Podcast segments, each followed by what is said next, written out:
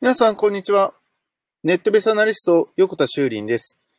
今日も人工知能 AI について考えていきたいと思います。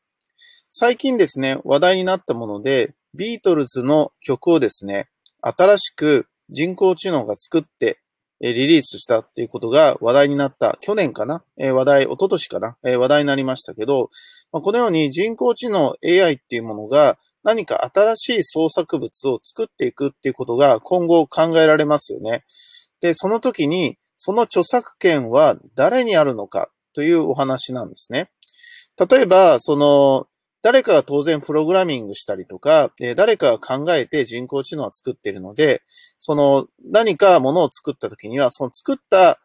あの、プログラムをした人にあるというふうに考えることもできるんですが、ただですね、その、いわゆるシンギュラリティっていう言葉がありますように、実際に人工知能がシンギュラリティをもしね、えー、超えている状態になった時には、それはもうあの人間が作ったプログラムがしたとは言えないということになりますよね。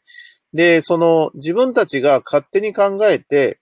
あの、何か作品を作ったことに対して、どうやってそれを現状の法律で裁いていくかっていうことも、なかなか難しい問題になってきますよね。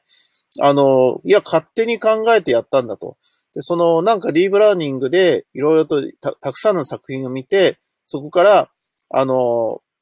全くゼロで作ったんだと言っても、でもなんとなくいろんな作品から、まあ、パクってですね、コンテンツ作られていることに対して、え、じゃあこれはどういうことなんだ？みたいなことを言う人も出てくるんじゃないかなっていうふうに思うんですよね。確かにこの議論っていうのはすごく難しいなっていうふうに思います。その、何をもってその著作権というかって話にもなるんですけど、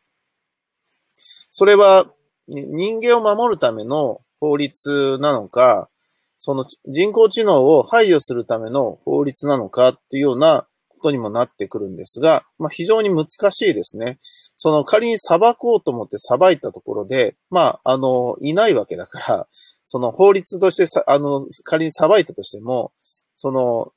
誰を牢屋に入れるんだって話になるわけですよね。で、いないわけですよね。だから、まあ、あの、今後はそういうようなことも出てくるんだろうなって気がしました。そうすると、うん、何をもって著作権っていうのかっていうのは、そのすごく難しいなっていうふうにね、えー、改めて思いますよね。